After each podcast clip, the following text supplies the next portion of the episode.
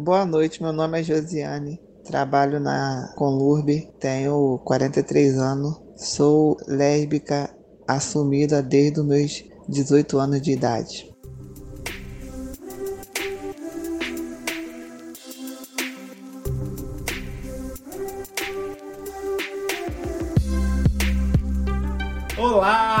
Começando mais um programa Saúde e Diversidade, podcast de saúde para a população LGBTQIA+.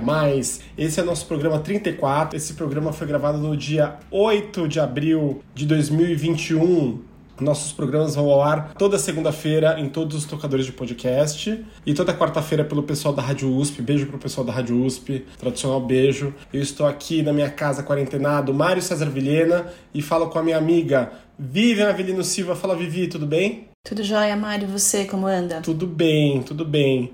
Eu tô com saudades, tô... esse momento de pandemia deixa todo mundo um pouco tenso. É o momento da gente segurar firme, respirar descansar e ter fé que tudo vai melhorar. É, eu acho que o nosso podcast é uma das coisas que a gente tem demonstrado que ajuda a gente a ter resistência, né? A ter resiliência para aguentar o tranco, né, Mário? Sim. E por falar nisso, vamos começar já com alguns recadinhos. O primeiro deles é que um dos nossos parceiros, o Castro Burger, tá precisando de ajuda. Galera, é só pedir no iFood, é só pedir no aplicativos de comida ou ligar lá e pedir um hambúrguer, uma Coca-Cola e uma batata frita, que vocês vão dar uma força para eles, que são muito mais do que uma hamburgueria, mas um centro de resistência LGBTQIA+. Eles têm teatro, eles apoiam diversas parcerias, eles apoiam pessoas carentes e vale a pena ajudá-los. E é ajudar comendo, que a melhor coisa da quarentena é comer. Vivi, e além disso, falar para as pessoas que nós temos e construímos e constituímos um projeto que vai além do podcast, que é o Instituto Saúde e Diversidade. A ideia do Instituto é suportar, disseminar, espalhar informação e educação sobre saúde LGBTQIA, que não se resume só à ausência de doença, mas aquela saúde é, o conceito de saúde ampliado que envolve qualidade de vida, participação social, planos de futuro e tudo mais, né, Mário? Então, é um, por conta disso, a gente tem a última notícia, que é nosso podcast, nosso programa hoje vai ser o último programa da primeira temporada do nosso podcast. Nós vamos dar um tempinho, mas não é um tempinho para sempre. A gente vai parar, a gente vai parar para Vivi descansar um pouquinho, porque a Vivi é uma lutadora pela humanidade contra o Covid. Ela, como infectologista, está trabalhando muito. Mas mais do que isso, o nosso time todo, e nosso time não é composto só por mim e pela Vivi, mas nosso time todo vai, vai repensar, remodelar o nosso podcast e a gente também vai reestruturar esse Instituto Saúde e Diversidade para a gente poder atuar nas outras frentes. Então, em breve, a gente chega com várias novidades para todo mundo e com a segunda temporada do programa Saúde e Diversidade. Fiquem atentos às redes sociais, porque a gente vai pedir a sua opinião para melhorar ainda mais o nosso programa. Vivi, e com quem a gente vai falar hoje? Qual é o tema do dia? Hoje a gente tem uma convidada que foi indicação da Natália, que trabalha conosco, Suane Felipe Soares. Ela é doutora e mestra pelo programa em Associação Ampla de Pós-Graduação em Bioética, Ética Aplicada e Saúde Coletiva da UFRJ. Possui especialização em Gênero e Sexualidade pelo Instituto de Medicina Social da UERJ e é formada em História também pela UFF do Rio de Janeiro, atualmente doutoranda em História Social pela UERJ. Ela também integra o grupo de trabalho de gênero da AMPU do Rio de Janeiro e Nacional e o Laboratório de Estudos em Pesquisa em Lesbianidade, Gênero, Raça e Sexualidades e a rede Lesbi Brasil, rede de ativistas e pesquisadoras lésbicas e bissexuais do Brasil.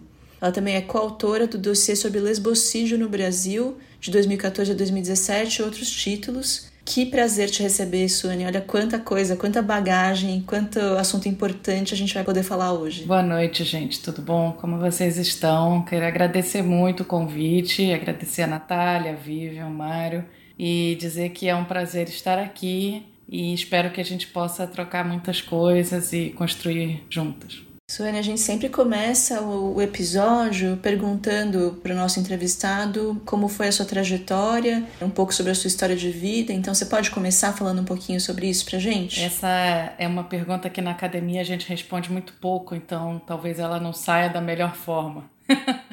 Essa informalidade né, da academia. Bom, não sei como começar exatamente. Acho que eu sou uma lésbica que, desde antes de me entender como lésbica, já me entendia como uma pessoa muito marginal e que não correspondia a todos os estereótipos que eram esperados da minha pessoa, né? E que viveu num contexto de bastante conservadorismo por parte da minha família. E isso acho que foi algo que me fez demorar muito para entender e enxergar as formas pelas quais eu tinha de sobreviver e de fugir dessas amarras. Mas que também me fez sempre ser bem revoltada com tudo que acontecia, porque eu via no dia a dia, em primeira pessoa, como as coisas estavam conectadas, né? Como as opressões estavam conectadas, como tudo funcionava de uma forma muito orquestrada para destruir todas as minorias, né? Então isso me, me impactou muito desde sempre e eu acho que eu sempre fui uma pessoa que desde muito pequena, se preocupou muito com essas questões de injustiças. Né? Quando eu era pequena, eu morava na roça e eu sempre defendia as galinhas que as pessoas às vezes tentavam colocar para o jantar e esse tipo de coisa. Então, acho que era uma coisa assim de desde muito pequena ter essa coisa de não entender muito porque as coisas eram injustas, né? Com o tempo, acho que isso foi se transformando, né, e, e amadurecendo e eu acho que eu comecei a me entender como uma mulher adulta que tinha muito o que fazer, né? Tinha muito trabalho pela frente. E hoje eu acho que eu sou essa pessoa que trabalha demais porque tem injustiça demais. Eu acho que é mais por aí. Não sei, sou uma pessoa muito quieta, muito introvertida e que tô sempre interessada em construir coisas que possam realmente mudar, né? Porque eu acho que essa sociedade extremamente capitalista e objetificadora é bem difícil a gente encontrar projetos que sejam realmente transformadores. Né? E eu acho que isso é um, um critério.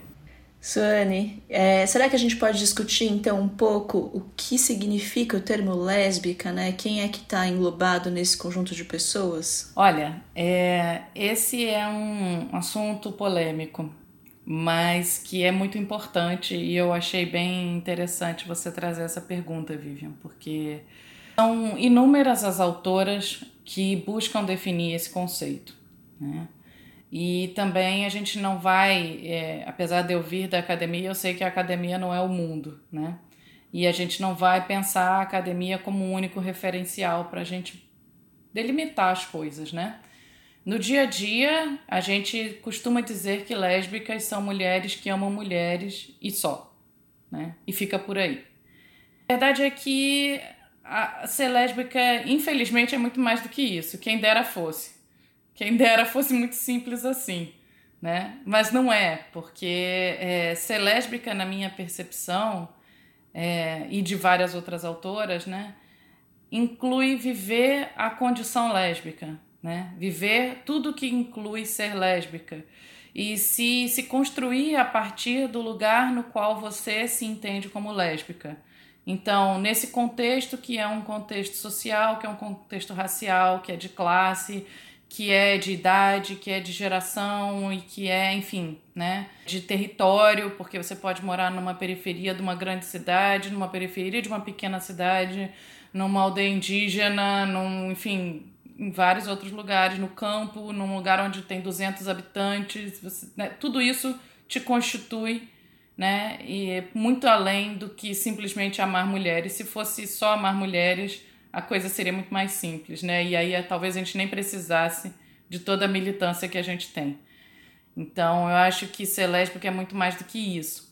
É, eu, a Milena e a Maria Clara, que são duas grandes autoras com as quais eu já escrevi, tive o prazer de construir alguns projetos, inclusive o do lesbocídio, publicamos um texto em que, coincidentemente, que está num livro que a gente organizou, eu e a Maria Clara, que se chama Mulheres, Violências Vividas, publicado pela APQ recentemente, acho que foi em 2019, em que a gente tem um, uma passagem é, que eu até poderia trazer aqui para vocês bem rapidinho, que é o seguinte: a gente pensa que as lésbicas são, em primeiro lugar, né? São quatro pontos principais para você categorizar o que seriam as lésbicas, né? Primeiro, são pessoas que estão inseridas na classe sexual das mulheres.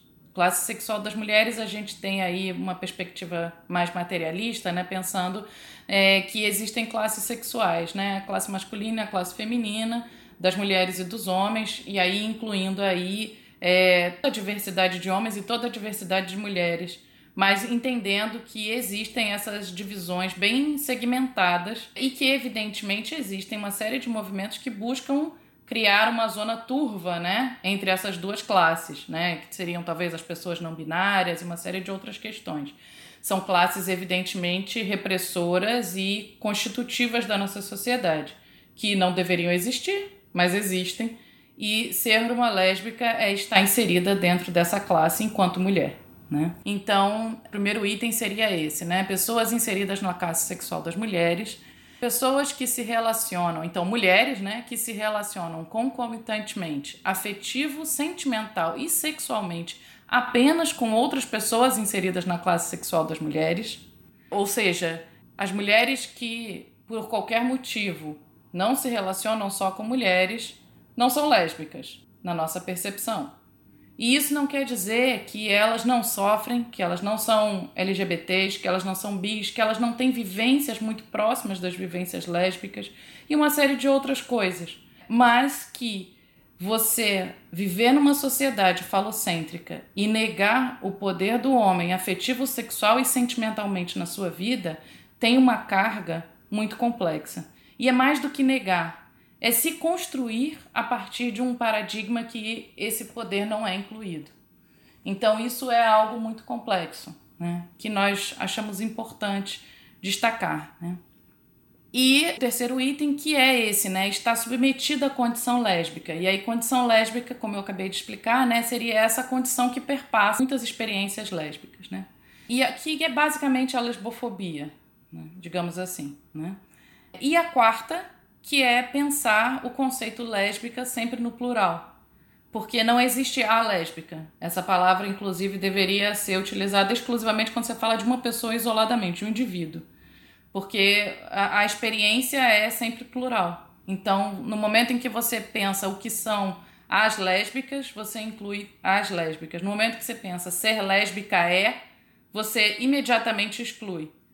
Então, a gente não parte desse pressuposto. Então, lésbicas sempre no plural. Né? Isso para todas as categorias, né? Toda vez que você utiliza ah, a mulher, não sei o que, não sei o que lá, você está imediatamente trazendo uma perspectiva que vai ser tomada pela parte que é mais privilegiada daquela categoria, né? Então, quando você diz ah, a lésbica faz isso, você está falando de uma lésbica branca, feminilizada, rica, burguesa, você está falando dessa lésbica, você não está falando de todas as outras. Né? Então, para a gente é importante trazer, mesmo que a intenção não seja essa, a generalização nesses casos prejudica o conceito de definição. Basicamente, acho que seria isso.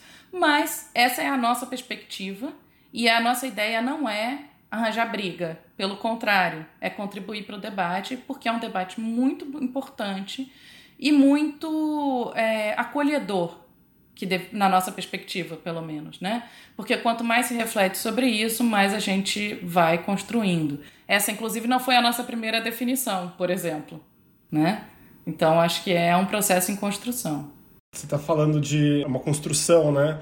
E como as pessoas têm dificuldade de querer entender né, a diversidade e a pluralidade que existe no mundo, né? A gente quer sempre reduzir os conceitos, reduzir as pessoas, reduzir a vivência das pessoas. E isso que você fala é tão novo, até pra gente que está aqui inserido nesse universo. É importante a gente falar sobre isso. Quem tiver dúvida, quiser falar mais com a gente, pode mandar sempre mensagem para as nossas redes sociais. A gente está no arroba Saudiversidade, no Instagram, Twitter e Facebook. E você pode também mandar um e-mail para o saudiversidade.gmail.com. E hoje, para continuar essa conversa sobre esse assunto incrível com a Suane, a gente vai ouvir essa música que está tocando. É lágrima de samba na ponta dos pés. A multidão avança como vendaval te joga na avenida que eu não sei qual é. Pirata e super-homem cantam o calor. Um peixe amarelo beija a tua mão.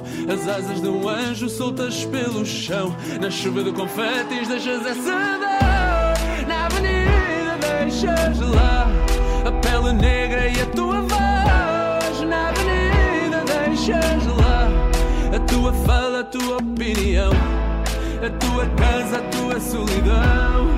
Jogou do alto do terceiro andar, quebrou a cara e se livrou do resto da vida da avenida. Olha que maravilha.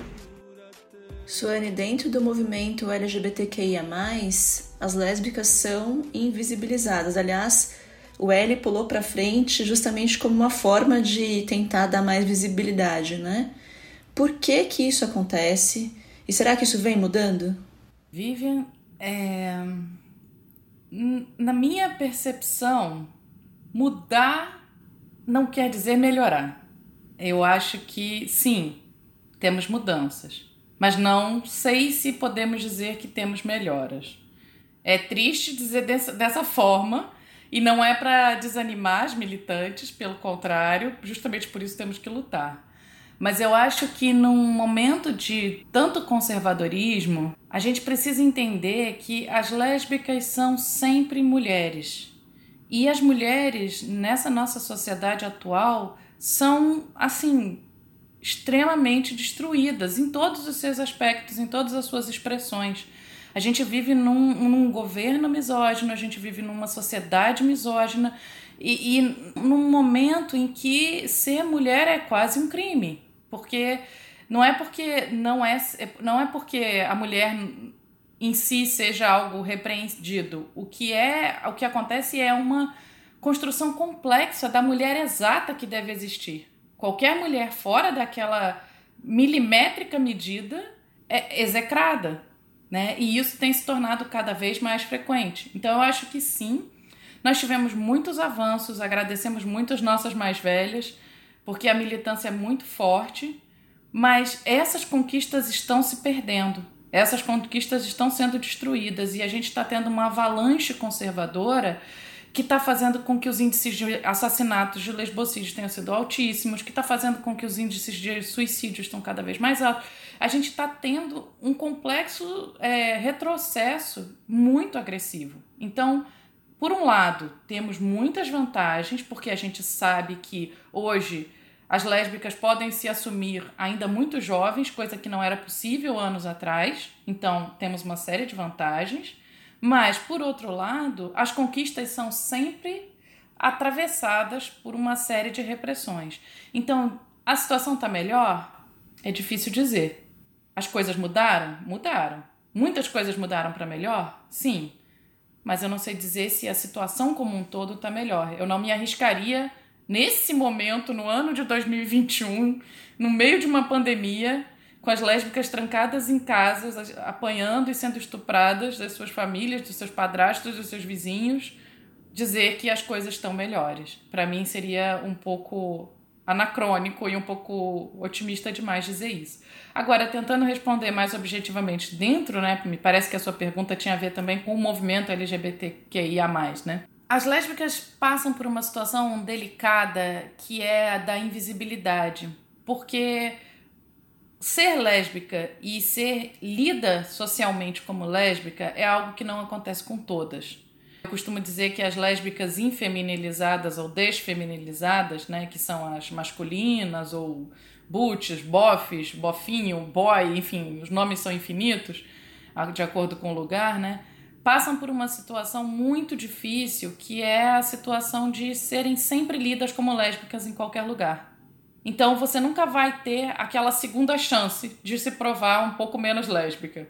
Você é sempre lésbica, né? E por outro lado, as lésbicas que são super femininas vão sofrer um assédio absurdo, que é uma descredibilidade completa com relação à sua condição lésbica, que vai gerar também muito assédio, uma série de estupros corretivos, uma série de, né, enfim, deslegitimações. Então acho que assim, dentro do espaço da militância, a gente tem isso um pouco suavizado, porque afinal de contas somos todas pessoas que estão né, dentro desse processo de negação dentro da sociedade. Mas por outro lado, as lésbicas são mulheres. E a misoginia não é algo que se perde dentro do movimento. Ao contrário, ela é reforçada, ela assume outros contornos, mas ela persiste.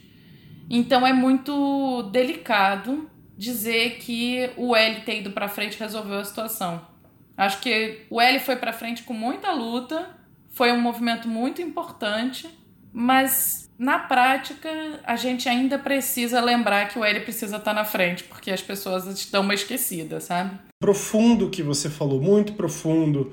Essa questão social, o Brasil é campeão de tudo que é coisa ruim contra a mulher e contra o que é cis heteronormativo cristão e branco. A gente tem que lembrar que a luta das mulheres vem desde sempre, né? E que a mulher, a mulher negra, por exemplo, sempre trabalhou e chegou em casa, cuidou dos filhos e apanhou do marido e às vezes é estuprada pelo marido, né? Por falar em violência, é, eu faço referência aqui aos canais de denúncia, o Disque 100, que é o Disque Denúncia contra os Direitos Humanos, e 180 contra o feminicídio. É muito importante esses canais, eles existem e é importante que se você conhecer alguém que esteja sofrendo abuso, saia do pensamento não vai acontecer nada. Denuncia, conta, manda mensagem pra gente, avisa sua amiga, liga pra polícia.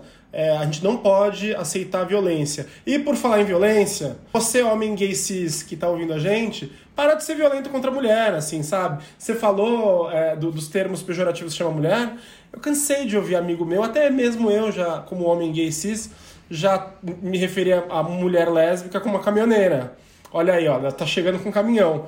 Não é engraçado. A gente tá criando um estereótipo é, contra a mulher que não permite que ela seja outra coisa. É muito sério o que a gente tá falando. Já que a gente está falando sobre conceito, eu queria entender um pouquinho mais sobre, sobre o conceito de ser lésbica, né? Você está contando aí, em uma das suas produções você é, fala sobre é, o termo lesbocídio, né? E a gente falou sobre feminicídio e agora lesbocídio.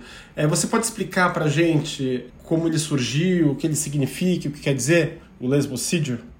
É, então, Mário, esse é um termo muito interessante, porque interessante no sentido político, né? não no sentido positivo, porque ele traz uma reflexão urgente para a categoria lésbica. Né? A Milena Carneiro, né, que eu já citei, é quem traz esse termo para o Brasil a partir da pesquisa é, Lesbocídio, as histórias que ninguém conta, a qual eu e a Maria Clara depois fomos integradas, né? E, e ela traz esse termo, a gente vai definindo esse termo no dossiê, que foi a publicação, a Vivian comentou no começo, né? E, e esse termo para a gente tem uma, uma validade muito grande porque ele junta justamente essa percepção, né? O Brasil é o quinto campeão mundial de feminicídio, né? Mas o Brasil não tem dados sobre lesbocídio. O Brasil tem uma das melhores leis do mundo, que é a Lei Maria da Penha, no sentido de defesa de uma mulher contra a violência doméstica. Mas a Lei Maria da Penha comenta, cita brevemente o fato de que feminicídio pode não ser exclusivamente contra mulheres heterossexuais. E pronto. A lei sequer define a complexidade do que é uma violência letal contra lésbicas. É, a gente tem a lei do feminicídio que faz a mesma coisa que a Lei Maria da Penha. No dossiê a gente dá uma explicada nesses pormenores das leis. É, a gente tem recentemente a lei do estupro corretivo, que é uma pauta milenar do movimento lésbico, que saiu sem a palavra lésbica na lei. A gente tem uma série de leis que serviriam e que servem, na verdade servem, para proteger as lésbicas, para defender os direitos lésbicos, mas que não são leis que trazem as minúcias e a explicação e sequer capacitam os profissionais para a aplicação dessas leis. Então, o que acaba acontecendo são leis que comentam, citam, trazem, mas não aprofundam. E aí a gente acaba vendo uma negligência generalizada, uma invisibilidade nas nossas mortes e assim por diante. Então, o termo lesbocídio foi trazido pela Milena e nessa pesquisa que a gente desenvolveu, justamente para dar visibilidade ao fato de que feminicídios podem ser lesbocídios. E muitos são, né? E aí a gente traz o lesbocídio como uma categoria do feminicídio e uma categoria que deveria ser definida com lei, que deveria ser acrescentada nos agravantes de uma e de outra lei e das demais que fossem surgir, que deveria estar presente nas políticas públicas voltadas para a população LGBTQIA, e assim por diante. o conceito de lesbocídio para a gente é bem simples, né? Ele é um crime de ódio, é um crime baseado na lesbofobia e ele é um feminicídio quando é composto por características da, da lesbofobia e, portanto, se torna um lesbocídio. Para a gente, ele também inclui os suicídios. A gente tem a, a percepção de que o suicídio é um crime de ódio coletivo contra as lésbicas. A maior parte dos casos que a gente estudou de suicídios eram suicídios motivados por lesbofobia. Então, eram mulheres que não conseguiam se assumir, que quando se assumiam recebiam uma série de repressões, perdiam emprego, perdiam família, perdiam tudo, ou que tinham uma namorada que era tudo na vida delas, e aí aquela namorada diz que troca ela por um homem porque ela não se considera lésbica, porque ser lésbica é sujo, porque. Enfim, uma série de situações limites em que as pessoas estão extremamente vulnerabilizadas e que cometem suicídio nessas circunstâncias. Então, para a gente, lesbocídio é um crime de ódio coletivo contra as lésbicas que pode ser praticado tanto pelas próprias lésbicas ou por, um, por terceiros, né? Mas basicamente ele inclui assassinatos e suicídios. Eu, eu tô aprendendo tanto com o podcast, né? Então, eu aprendi recentemente que a violência de gênero é a violência motivada, ou violência contra a mulher motivada pelo fato de ela ser mulher, né? E aqui, com a definição de lesbocídio, você me corrige se eu estiver enganada, Suane. Eu tô entendendo que é a violência letal motivada pelo ódio contra a lésbica, né? Pela lesbofobia. E a gente tem violências específicas contra, contra as mulheres lésbicas, né? Uma delas é manifestada pelo estupro corretivo. Eu não sei se é claro para todo mundo o que, que é o conceito de estupro corretivo. Você pode simplificar aqui e falar para a gente o que, que é? Vivian, todas as categorias oprimidas são, portanto, perseguidas, né? E essa perseguição ela pode chegar a níveis letais.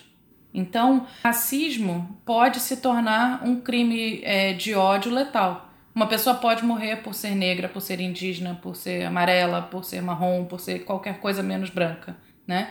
E uma pessoa também pode morrer por ser mulher, porque ser mulher, cis, trans, enfim, por ser mulher. Ou uma pessoa pode morrer por ser trans, uma pessoa pode morrer por ser lésbica. Então, sim, todos esses crimes de ódio, quando eles são categorizados dessa forma, eles estão falando sobre você morrer por você ser o que você é, né? Então, sim, o feminicídio é o crime de ódio contra as mulheres por serem mulheres, e o lesbocídio é o crime de ódio contra lésbicas por serem lésbicas. Né? É bem simples, infelizmente, o crime de ódio ele tem essa característica de extermínio. Né? O conceito de estupro coletivo é muito amplo, mas basicamente ele diz sobre uma tentativa da sociedade, de membros da sociedade, né, pessoas individualmente, de corrigirem um desvio de orientação sexual da lésbica e de comportamento das mulheres de uma forma geral. Então, quando você sofre um estupro corretivo, aquilo é uma forma de te penalizar por você ser quem você é, sexualmente falando. Por você criar traumas para fazer com que a sua sexualidade seja sempre atravessada por aqueles traumas, assim como a pedofilia. É sempre um processo acumulativo de opressões que vão gerar na sua cabeça, na sua forma de autocompreensão, na sua, na sua individualidade, na sua, no seu psicológico, percepções complexas de autodepreciação. O estupro corretivo, ele tem a intenção de gerar medo, ele tem a intenção de gerar auto-ódio, ele tem a intenção de gerar culpa e ele tem a intenção de, se possível, fazer você cometer um suicídio. O estupro corretivo pode ser coletivo também, ele também pode ser sistemático. Então, muitas lésbicas, por exemplo, sofrem estupros corretivos na infância, quando ainda não são assumidas, mas já não são tão femininas, e ainda nem sequer se entendem como lésbica, porque se entender como lésbica geralmente é algo que acontece a partir do momento que você começa a se perceber enquanto uma pessoa sexual na sociedade ou algo da sua vida adolescente e adulta. Mas muitas vezes o estupro corretivo é um, um estupro preventivo também né? Para garantir que aquela mulher não seja lésbica. Ou para garantir que aquela mulher não seja tão lésbica. Ah, você tá dando muita pinta de que é lésbica. Então, vamos te estuprar para você tentar se repreender. É basicamente esse o contexto no qual o estupro corretivo pode ser categorizado. Mas esse é um fenômeno do patriarcado muito complexo, que pode ser trazido para uma série de representações e que é trazido para as lésbicas nesse aspecto. Mas o estupro em si tem esse, essa característica ampla, né? Que é reprimir a mulher. Não, eu ia falar que é tão impactante para mim ouvir essa, essa colocação da Sônia, porque a gente sabe que essas coisas acontecem de verdade, né? A gente queria muito que isso fosse só uma, uma ficção, mas essas coisas acontecem de verdade, elas são frequentes, né? Então é muito doloroso ouvir e eu acho que é muito importante falar sobre isso. E na imensa maioria das vezes, né, Suane, esse tipo de violência é cometido por homens, né? Então eu acho que os homens que nos escutam têm uma responsabilidade tão grande, sabe, em incorporar esse, essa informação e também ajudar a disseminar esse tipo de conhecimento, porque a nossa sociedade realmente é muito violenta contra as mulheres e muito mais violenta contra mulheres que são minorias. Né? Agora, na verdade, a gente tem violências grandes e violências pequenas, eu diria pequenas entre aspas, assim, né? Porque tem violências do cotidiano que a gente vê acontecer e que a gente negligencia, né, Suane? Uma delas acontece no âmbito da saúde. Então, as, as lésbicas são invisibilizadas, marginalizadas também em relação ao seu adoecimento, tanto físico quanto mental. É, por exemplo, na, na parte de informação em relação à proteção contra ISTs, né? Métodos de prevenção. Então, isso tudo também acaba acontecendo e é, são formas de violência também, né? Você negligenciar o cuidado em saúde para essas pessoas em tantas esferas, né? Você pode comentar para a gente a respeito disso, Sônia? É, Vivian, isso é algo muito complexo, né? A gente pensar a violência como um processo estrutural. A violência está presente em todos os espaços, né? A violência contra as minorias. A violência contra as lésbicas, que a gente vai chamar de lesbofobia, ou de invisibilidade lésbica, ou de qualquer outro termo né, que caiba no contexto, ela assume várias nuances, vários, vários modos de agir, né? O importante é garantir que as lésbicas sejam sempre tratadas com algum tipo de inferioridade, de discriminação e assim por diante. O processo de construção da, do direito à saúde, né? A gente pode falar da reforma sanitária, a gente pode falar da garantia do SUS, essa história é longa, né? E muito bonita, porque é uma história de muita luta, né? Assim como a história das lésbicas, porque é uma história de muita luta também, né? é uma história é, marcada por pessoas que estavam tentando garantir a saúde para os grupos minoritários.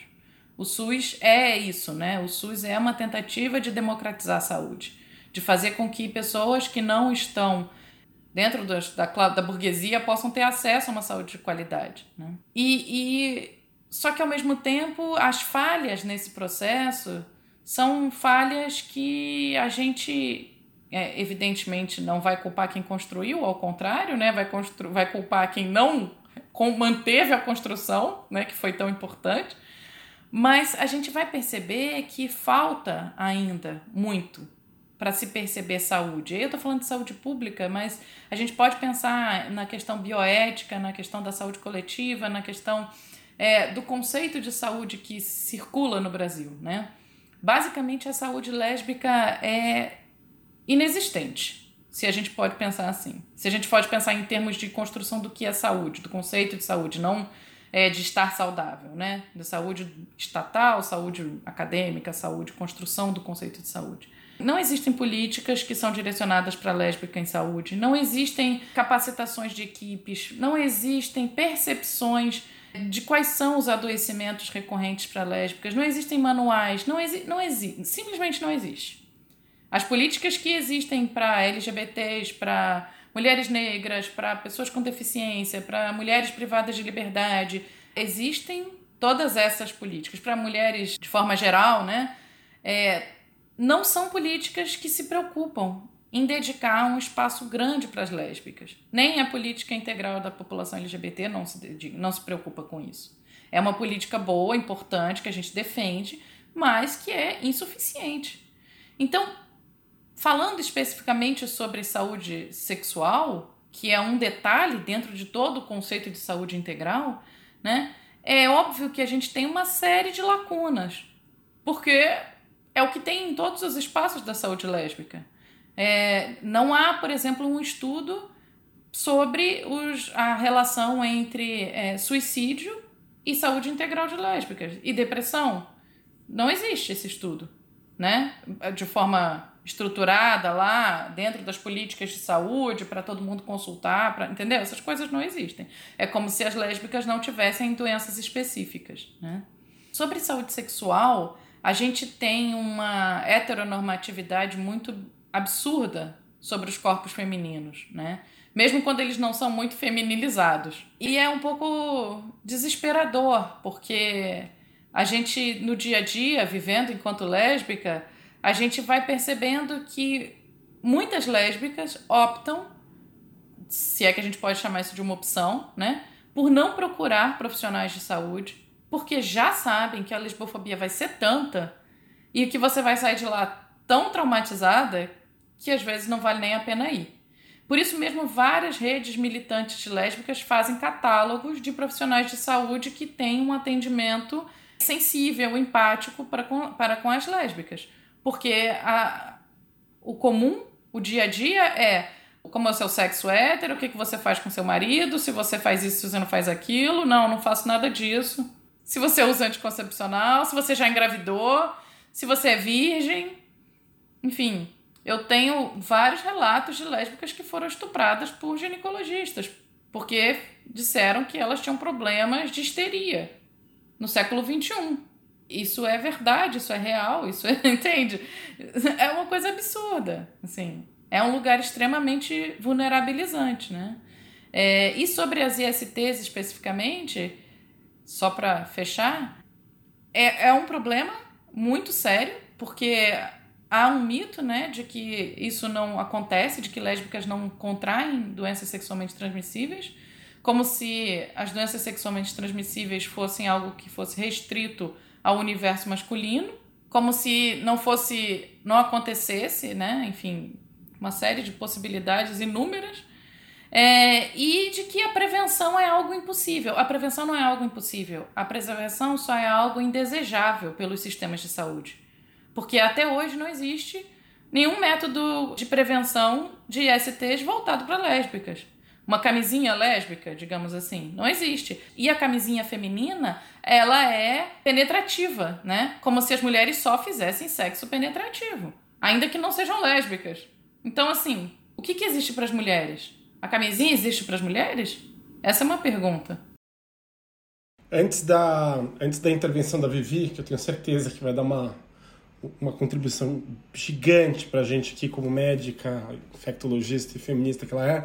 é. Eu queria só primeiro explicar com bananas e laranjas para quem não está entendendo a gente. Gente, o que ela está contando é que a mulher vai no médico e a gente, como falo quase em todo o programa, a gente, o Brasil não é São Paulo, não é o Rio de Janeiro, não é Brasília. O Brasil, ele é todos os rincões e são aquelas cidades que tem no interior do Brasil que tem só um médico.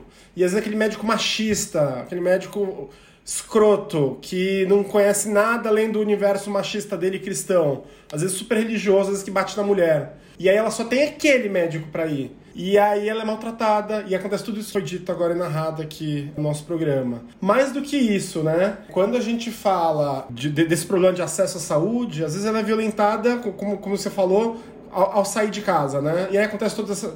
A, a consequência é tudo isso. A consequência é a morte das pessoas. Por isso, e para terminar, quando a gente fala de um atendimento empático, o que falta nas faculdades de saúde, medicina, enfermagem, fonoaudiologia, o que falta no Brasil eu acho que vai além da empatia. Falta educação. Educação essencial, educação básica. E educação é em saúde LGBTQIA, também, principalmente. É mais do que importante, é urgente que nas cadeiras de medicina, enfermagem, de saúde, as pessoas aprendam a lidar com esse público. Porque eu não tô nem aí para você médico se você gosta de mim ou não. Eu só quero que você me atenda com técnica. E a técnica, ela não, não pode ser envolvida por tanta emoção assim. E se você é cristão, e se você é lesbofóbico, transfóbico, homofóbico, me atende bem só e não me deixa morrer assim, se você é o único médico disponível. É o mínimo. É, eu tô partindo do, do mínimo para chegar num lugar de acolhimento integral e aí sim a gente pode juntar técnica com empatia. Mário, muito importante essa sua contribuição. Agora, eu acho que uma outra coisa que complementa isso é de que sim, o isolamento, né? Eu vou chamar isso de isolamento, é, das lésbicas, quando você mora numa, numa região isolada, em que você não tem outras alternativas, é algo muito grave.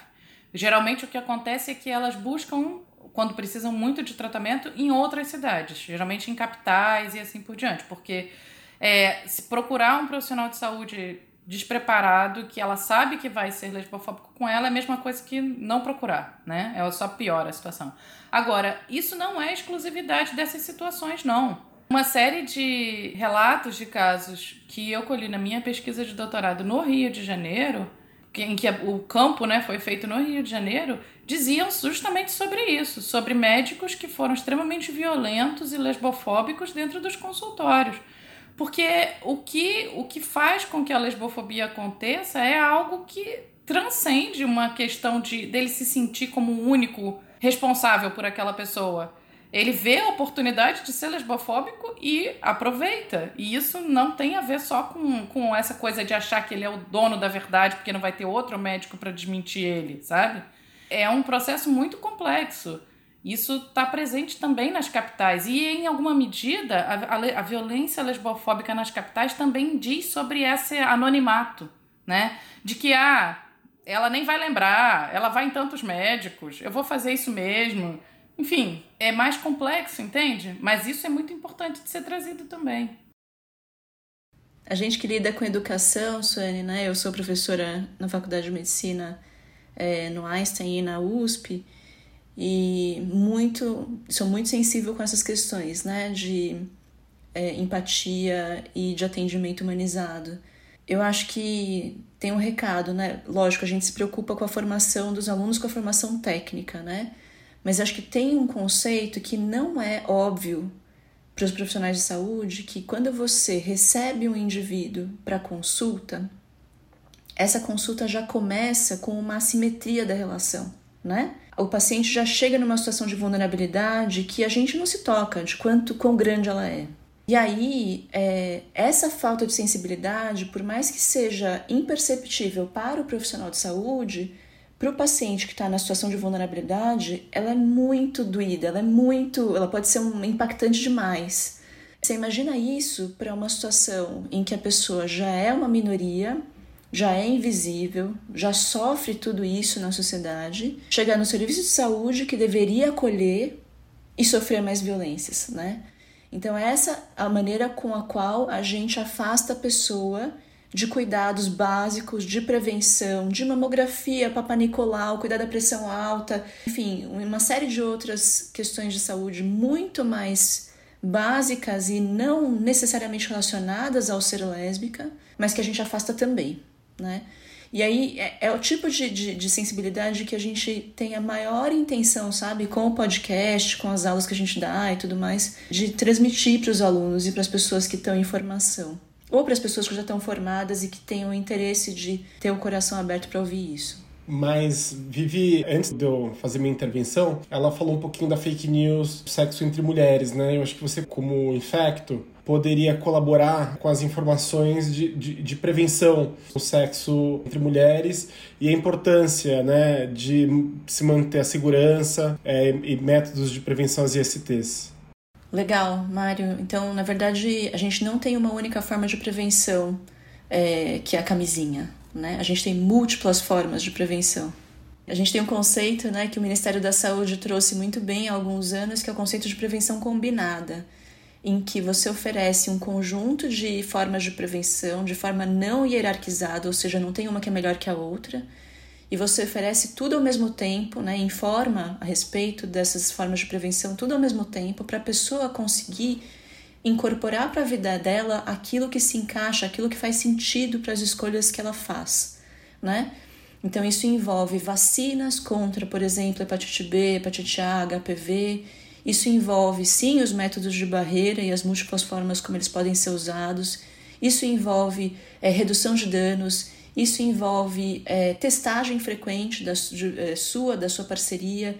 Isso envolve tratar ISTs, né, gonorreia, é, sífilis, clamídia, herpes genital e outras STs que podem favorecer a transmissão das STs, né? Isso envolve uma série de medidas, não apenas a camisinha. E aí, dentro desse contexto, a gente tem que enxergar a pessoa na individualidade dela. Não é para você impor o que você acha certo, né? Então, abstinência e camisinha não funciona para todas as pessoas. Aliás, funciona para a minoria das pessoas, né? Então, era mais ou menos esse o conceito que eu acho que é importante ficar para as pessoas que estão nos ouvindo, porque prevenção não é feita só com camisinha. Então a gente tá com música, ouçam por favor e curtam, porque fado é vida.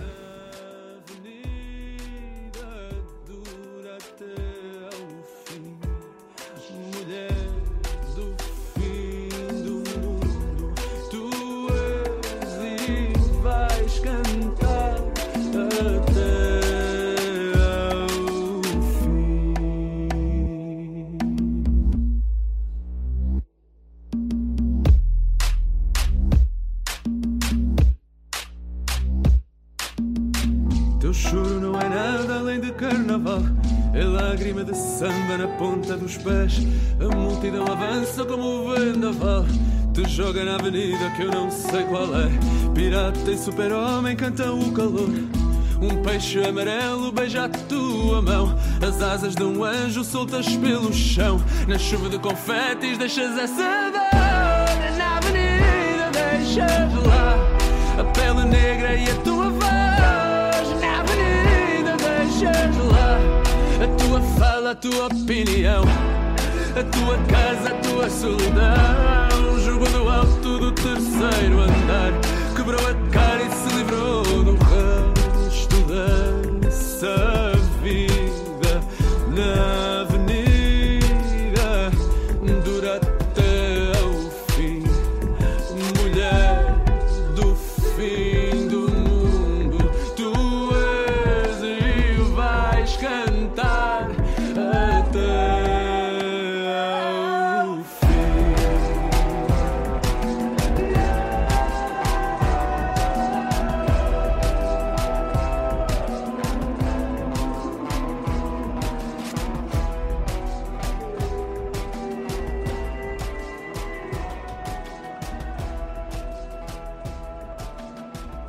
Quem, quem tiver mais dúvida, quem tiver denúncia, quem quiser conversar com a gente, pode mandar pra gente mensagem. Nós estamos conectados, arroba Saudiversidade nas redes sociais, Instagram, Twitter e Facebook, ou então manda um e-mail saudiversidade.gmail.com.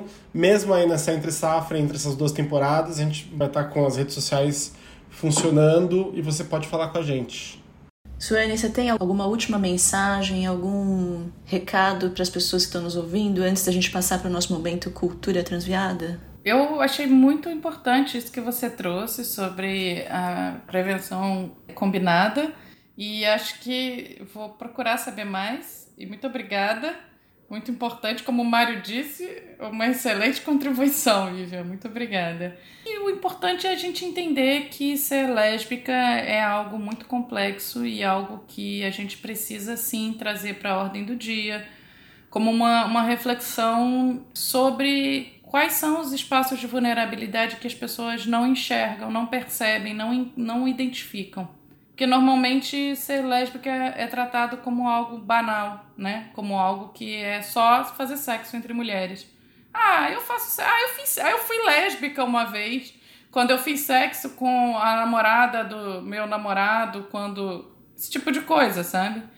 E, e ser lésbica não é isso. Ser lésbica é sofrer lesbofobia, infelizmente. Sabe? Então isso precisa ser trazido com uma seriedade muito grande, porque lesbofobia mata sabe? Adoece, destrói e, e, gera tantas comorbidades que, que são incalculáveis. Então, assim, as pessoas são livres para ter suas próprias sexualidades, para ter suas experiências, e isso é positivo. Mas as pessoas precisam entender que o preconceito gera muitos problemas para a vida de quem sofre o preconceito. Então não é uma coisa de brincadeira, sabe? É uma coisa muito séria. Tem um recado importante para a gente dar aqui para terminar, Suene, que não basta você não ser lesbofóbico, violento, né? Você também tem que levantar a bandeira e defender as pessoas que estão sofrendo lesbofobia, LGBTfobia e todos os tipos de estigma, né? Não, não basta você não ser, você não praticar a violência diretamente, porque você ser omisso também é ser violento. Né? Muito bem. Dito isto, nós vamos aqui para o momento cultural do nosso programa, o último momento cultural da primeira temporada de Saúde e Diversidade. O momento, toca a vinheta. Cultura Transviada. Nesse momento, vivi eu e os nossos convidados. Trazemos dicas culturais do mundo LGBTQIA, ou não, desde que nos toquem. Pode ser um podcast, um livro, um filme, uma série. Começamos sempre pelas nossas convidados de honra. Suane, por favor, você tem alguma dica para nós e para quem está nos ouvindo? Bom, eu separei quatro dicas. Bom, eu separei uma artista indígena a Yakunanto Chá. Ela é artista visual, ilustradora, é, indígena do povo Tuxá, na Bahia, no Brasil. Podem encontrar ela no Instagram, que é Yakunanto Chá. E ela tem umas artes muito interessantes que me tocam bastante sobre a mulher lésbica indígena e sobre a mulher indígena em geral. Acho que é uma excelente referência e que vale muito a pena conhecer, quem não conhece. Uma outra lésbica também da Bahia que é a Anne Ganzala, que é uma artista negra que tem muitos trabalhos é, de ilustrações que são geralmente relacionados à cultura negra, é, às religiões de matriz africana, e ela é um espetáculo. Gosto muito, acompanho o trabalho dela há algum tempo. Não sei se todo mundo conhece, mas é uma pessoa incrível. Uma terceira, que é uma artista lésbica negra da periferia do Rio de Janeiro, que é J. Lo Borges, historiadora, que hoje em dia tá com. é poeta, teórica e pensadora, e hoje em dia está com um projeto que se chama Visibilidades Boff, que fala sobre é, mulheres lésbicas que são bofs, né? As não femininas, infeminilizadas, caminhoneiras, como elas preferem ser chamadas, porque quando a caminhoneira se chama de caminhoneira, tá valendo, né? e, e que é muito legal também esse projeto e uma série de outras coisas. Ela faz coisas incríveis. Acompanhe o trabalho dela também.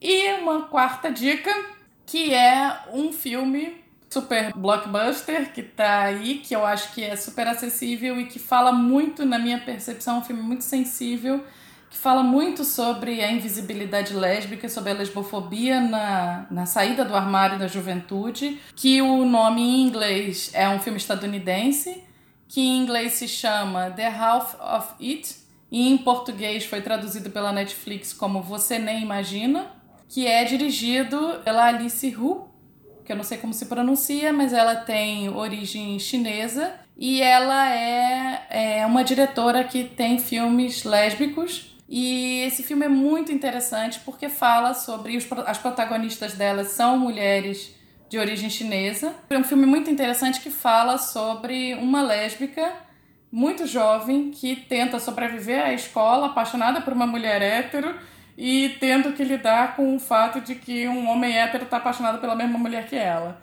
E é muito interessante porque é um filme que toca bastante meninas que estejam talvez saindo do armário e assim por diante. Eu acho que é um filme incrível, muito sensível e muito atual. Ele fala bem sobre redes sociais, essas coisas assim, acho bem interessante. É isso. Muito bem. Vivi, Vivian Avelino Silva. Minha dica é um livro que foi sugestão da minha aluna da Faculdade de Medicina do Einstein, Stephanie Leone. Ele se chama Vem cá. Vamos conversar sobre a saúde sexual de lésbicas e bissexuais livro da Larissa Dark. Uma dica, então, para a gente aprender um pouco mais sobre saúde sexual de pessoas lésbicas e bissexuais. Mário César Vilhena.